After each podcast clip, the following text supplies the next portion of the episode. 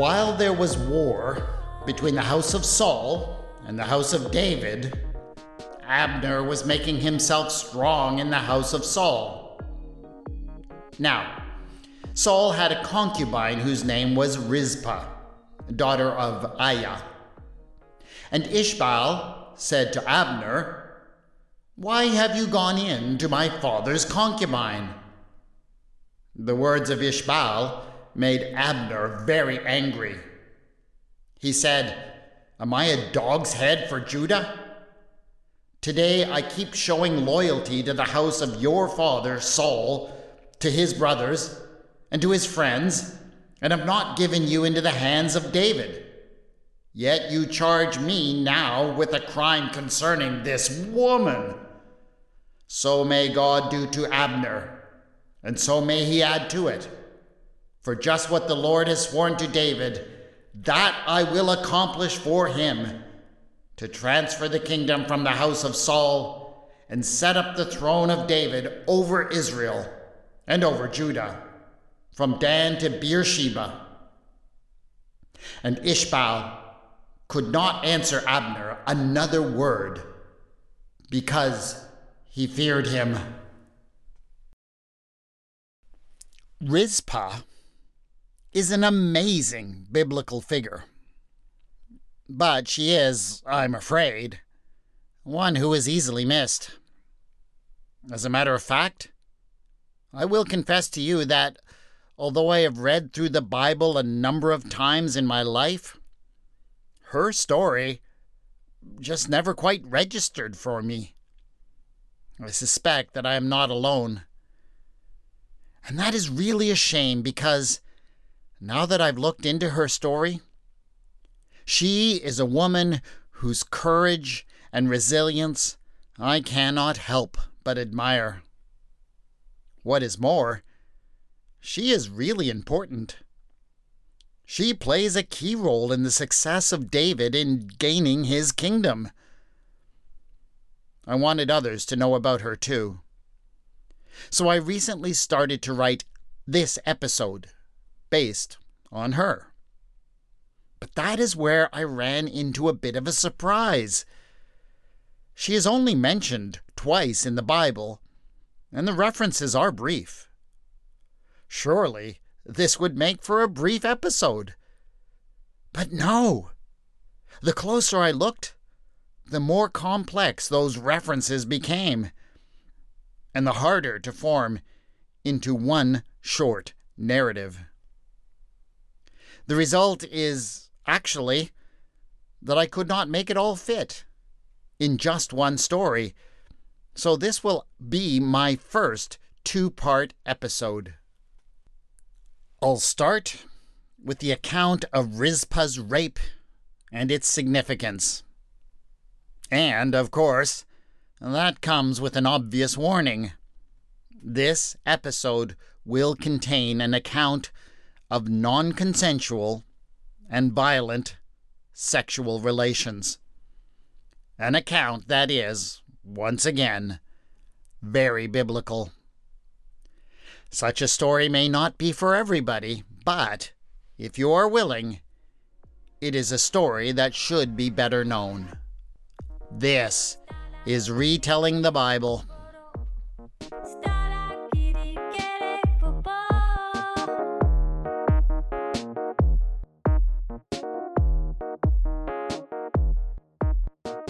Episode seven point two, Rizpah, the woman who ended the war.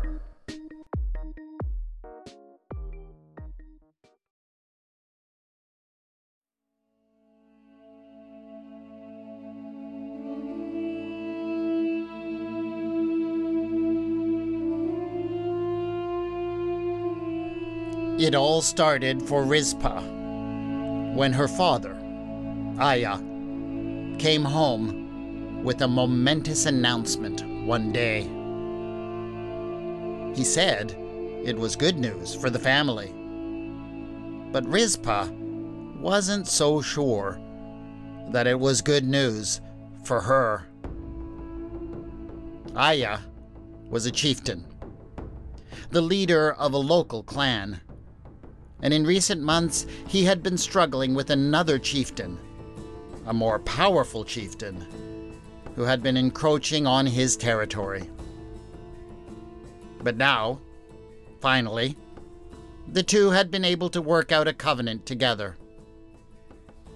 Aiah would recognize the other chief, a man named Saul, as his lord, and his people would be given certain rights and privileges. In order to cement this agreement, Aiah explained, they had been given a wonderful gift. Saul was going to take Rizpah as his wife. Well, not quite his wife. Saul was already married to a woman named Ahinoam of Jezreel. So Rizpah would be given a somewhat lower status. That was just how things worked, you see. She would be a second-tier wife, a concubine. But still, it was a great honor, and he was very proud of her. She would marry Saul in order to bring peace to her people. And so it was that Rizpah soon found herself gathering all of her possessions and heading off with two of her favorite servants to the household of Saul.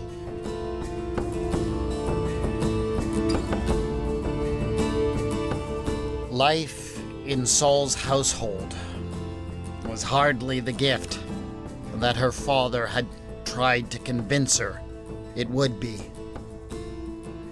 Saul was not cruel, but she could not really call him kind either. The marriage, for him, had been little more than a necessary political step to cement an alliance. He spent little time with her, and soon lost much interest in her sexually. It didn't help that Ahinoam absolutely hated her and did whatever she could to prevent her from spending any time with her husband. But Rizpah did find friends in the household. She was about sixteen years old when she arrived, and she was almost of an age with Saul's eldest daughter, Merab. The two became as close as sisters. Merab was soon married as well, and then both of them started having children at the same time. Rizpah's two children, Meribaal and Armoni, grew up alongside the five fine boys that Merab eventually had. Since these seven were all so much younger than Ahinoam's children, they all played together, often terrorizing the palace servants as they did so. Life was not exactly good, but it was at least tolerable. Sadly, though, whatever love and stability Rizpah had been able to find was not to last.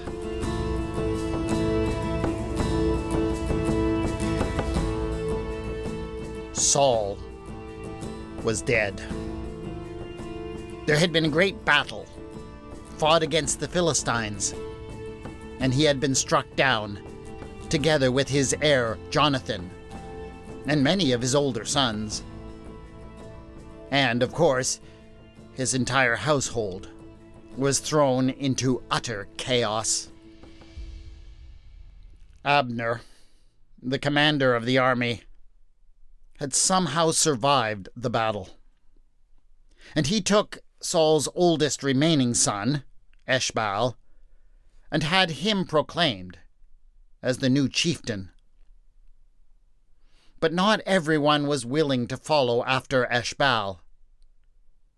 In particular, one of Saul's former warriors, who had long been a rebellious thorn in his side, formed a new alliance among the tribesmen to the south, and he began to set up his own rule and administration. As this man, David, grew stronger and drew more fighters to his side, rumors began to spread that he had actually been the one to engineer Saul's death in the first place.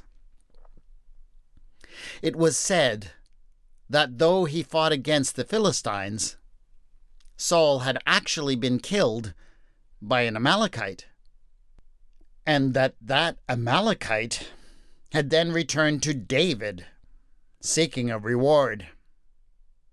Now, David hotly denied this, insisting that Saul had died by his own hand when he saw that the battle was lost. He declared that the Amalekite had lied and had been executed for doing so. And, indeed, an Amalekite did turn up dead. But many people only saw that as even more suspicious. After all, a dead man could hardly tell his own account of the incident. In the aftermath of the battle, Saul's armor and body had been reclaimed from the Philistines, but his crown and the symbols of his power had disappeared. Then, somewhat later, they turned up in the possession of David. That certainly made people ask questions, and they remembered the story of the Amalekite and wondered if this didn't prove that he had been an agent of David all along, one who had been conveniently dispatched to cover up the whole affair. As time went by, it seemed more and more plausible to many that David was the kind of man who could do such a thing.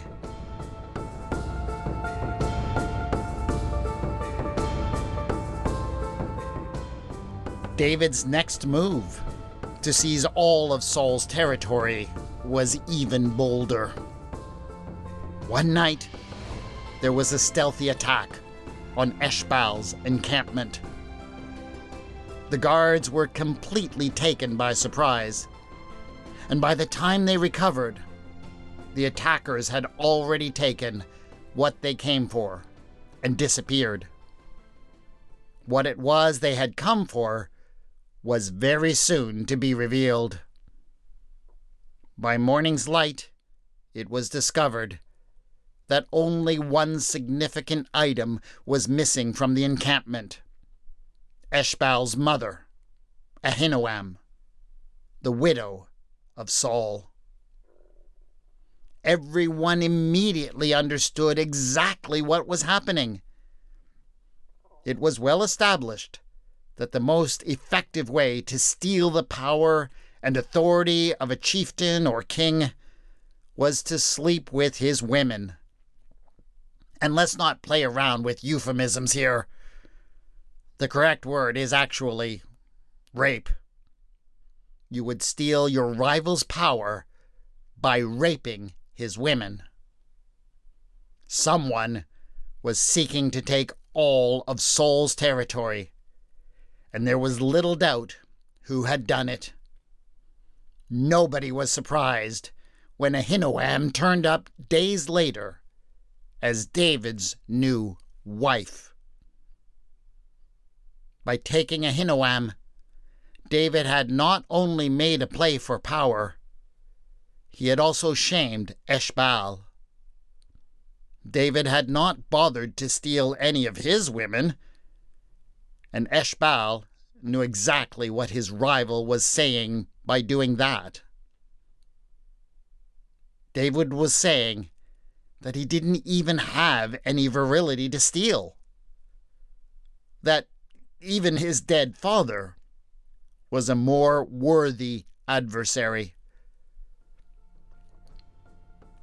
Rizpah, for her part, hardly missed having Ahinoam around, but she felt deeply for her friend Merab and for Eshbaal, who had lost their mother. She did not anticipate the dire consequences that would soon follow for her, however.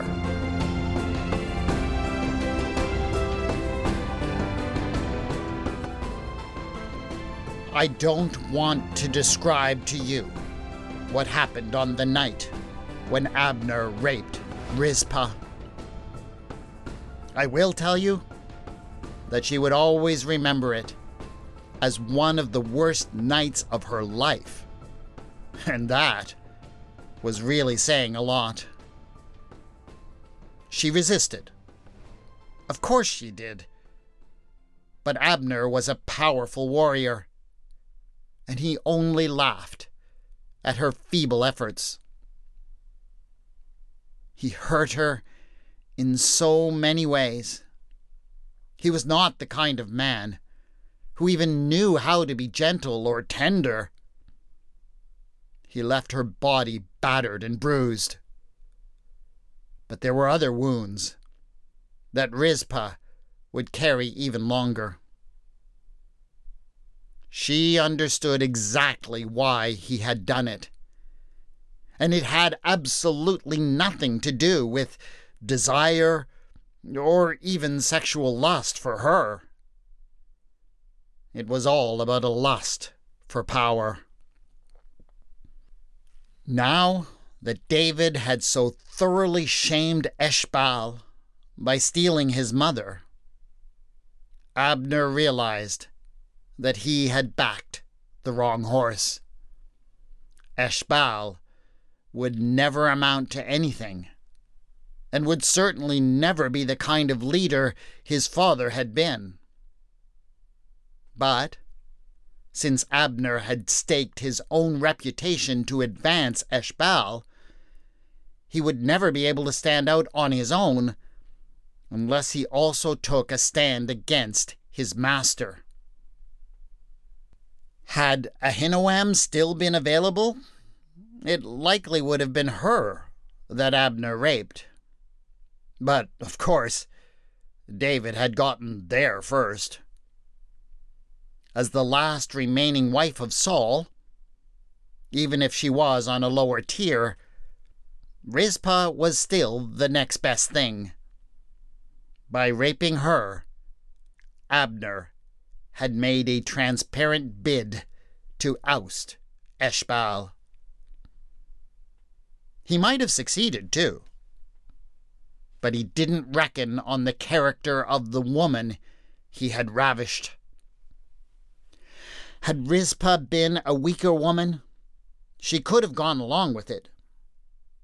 She could have swallowed her disgust for General Abner and pursued some power for herself as the queen consort of King Abner.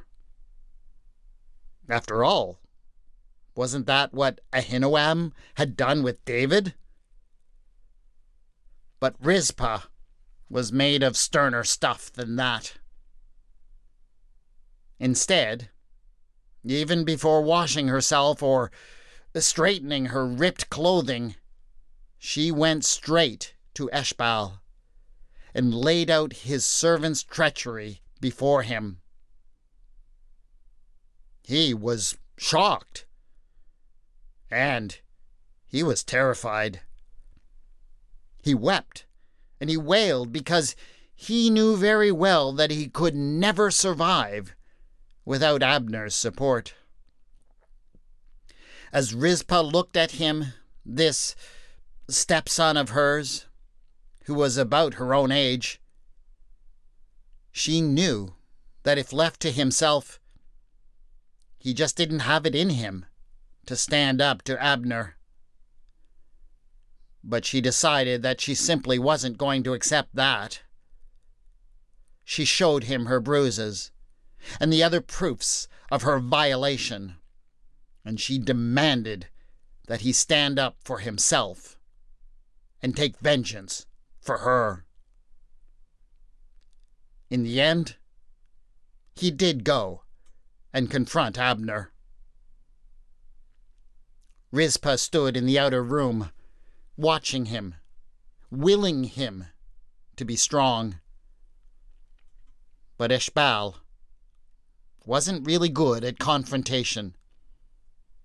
All he managed to bleat out was, "Why, why have you gone in to my father's concubine?" But even that was enough to enrage Abner. "How dare you!" he cried out. "You think you can treat me like a dog? You? You who owe everything to me? And now, now you find the backbone to challenge me, and for what? Over a mere matter of a woman?" Abner had much more to say than that. He dressed Eshbaal down at great length. The bottom line was that he declared that he would no longer support him. In fact, now that he thought about it, he was thinking that he would do much better if he went and offered his service to David instead. At least David was a man who might respect Abner for the worthy man and mighty warrior that he was. Surely he wouldn't get upset over a mere matter of a woman for El's sake. Eshbaal just stood there and took it all in. He occasionally looked over to where Rizpah stood with apologetic eyes, but he couldn't bring himself to say anything in response. Not a single word.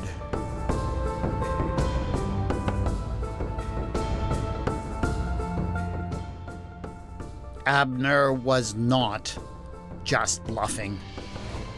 He really meant it. Within a few days, he was gone, and he had taken some of his best fighters with him. Before long, he reappeared and started calling the tribes to pledge themselves to David as king. It was over for Eshbaal. He knew it. Everybody knew it. Rizpah couldn't help but follow Abner's story from a distance. She was not pleased, of course, to hear of his early success and how he was rising among the ranks of David's followers. It was looking like Abner was going to land on his feet after all this. But then, one day came the report that gladdened her heart.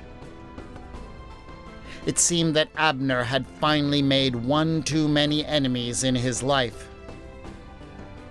Joab, the long-standing commander of David's forces, had treacherously attacked and killed Abner.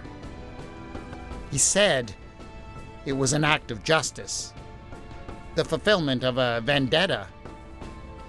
Abner had killed Joab's brother in battle, but most said that it was just that Joab was jealous and didn't want to lose his place of honor in David's entourage.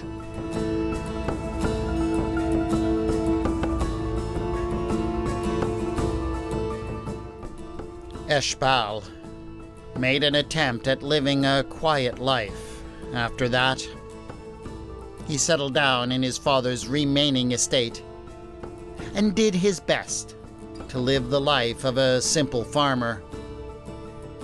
Though he was no longer a king, nor even a chieftain, he sought to fulfill the duties of a father.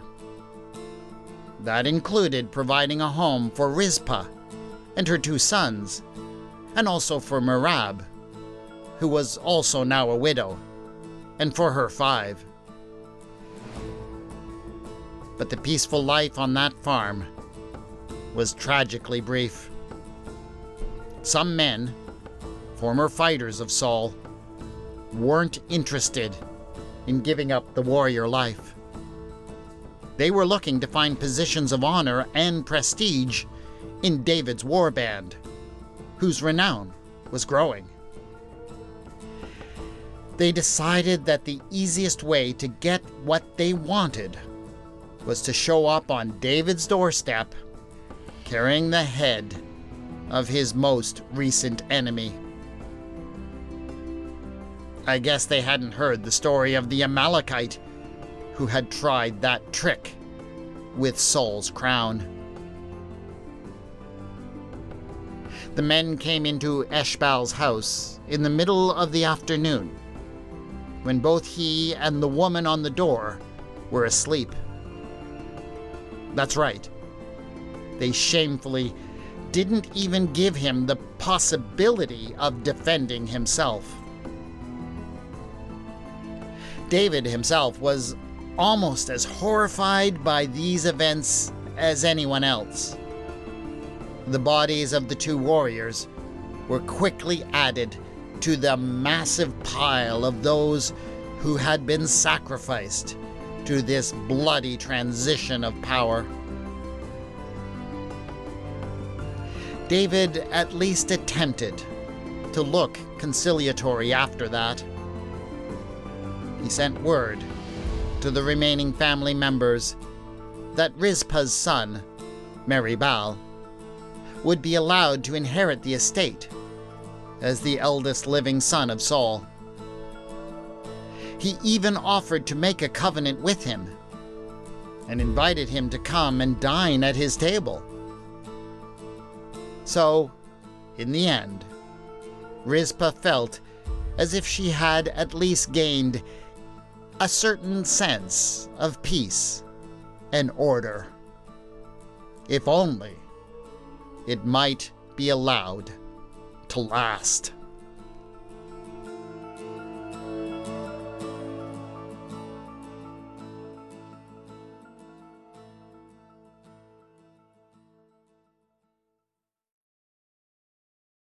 That is the end of the first part of Rizpah's story.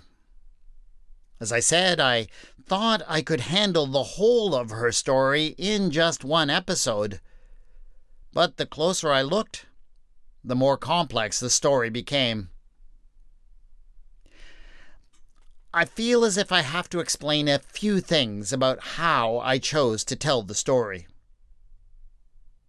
As it was really an attempt to tell the story of David's succession from somebody, at least nominally, on Saul's end of it, that affected the names that I used for key characters.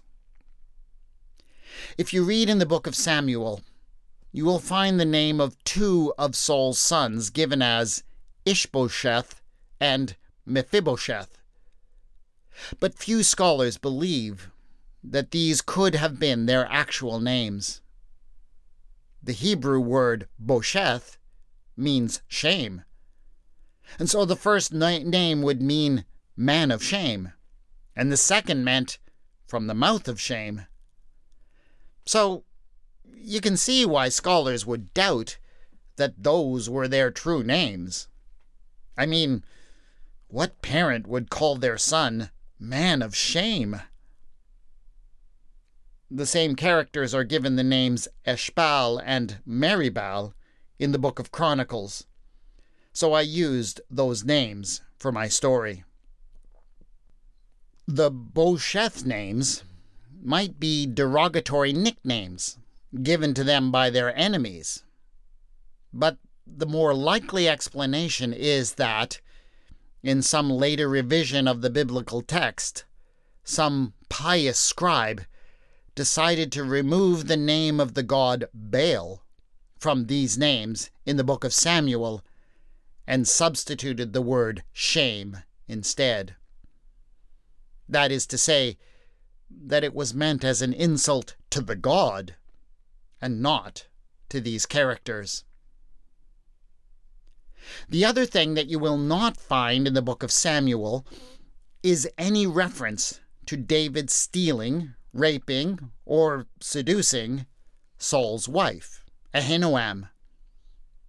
But you will find a rather large coincidence that both David and Saul were married to a woman named Ahinoam. Also, the prophet Nathan does later say to David that God had given him his master's wives.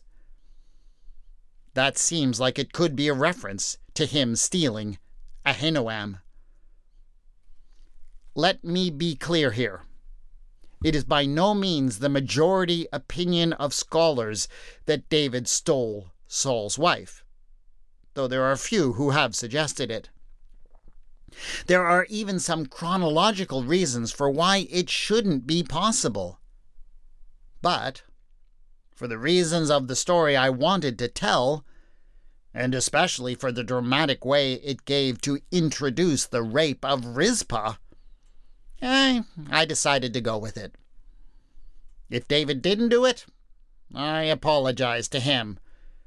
But let's not forget that once you know David's whole story, it is absolutely the kind of thing that David seems to have been capable of.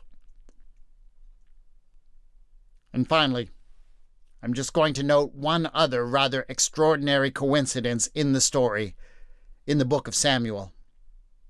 Apparently, Saul had both a son and a grandson named Meribaal, or, if you prefer, Mephibosheth. And that coincidence is one we will have to hold on and dig into in the second part of Rizpah's story. Because yes, there is going to be a second part.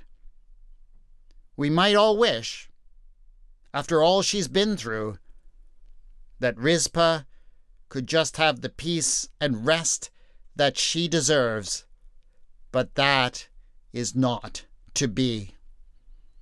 Join me next time for episode seven point three, Rizpah, the woman who ended the famine. That is it for this episode of Retelling the Bible.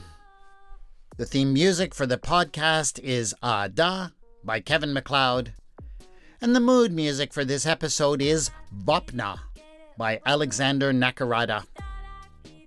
The music is licensed under the Creative Commons and can be found at filmmusic dot io.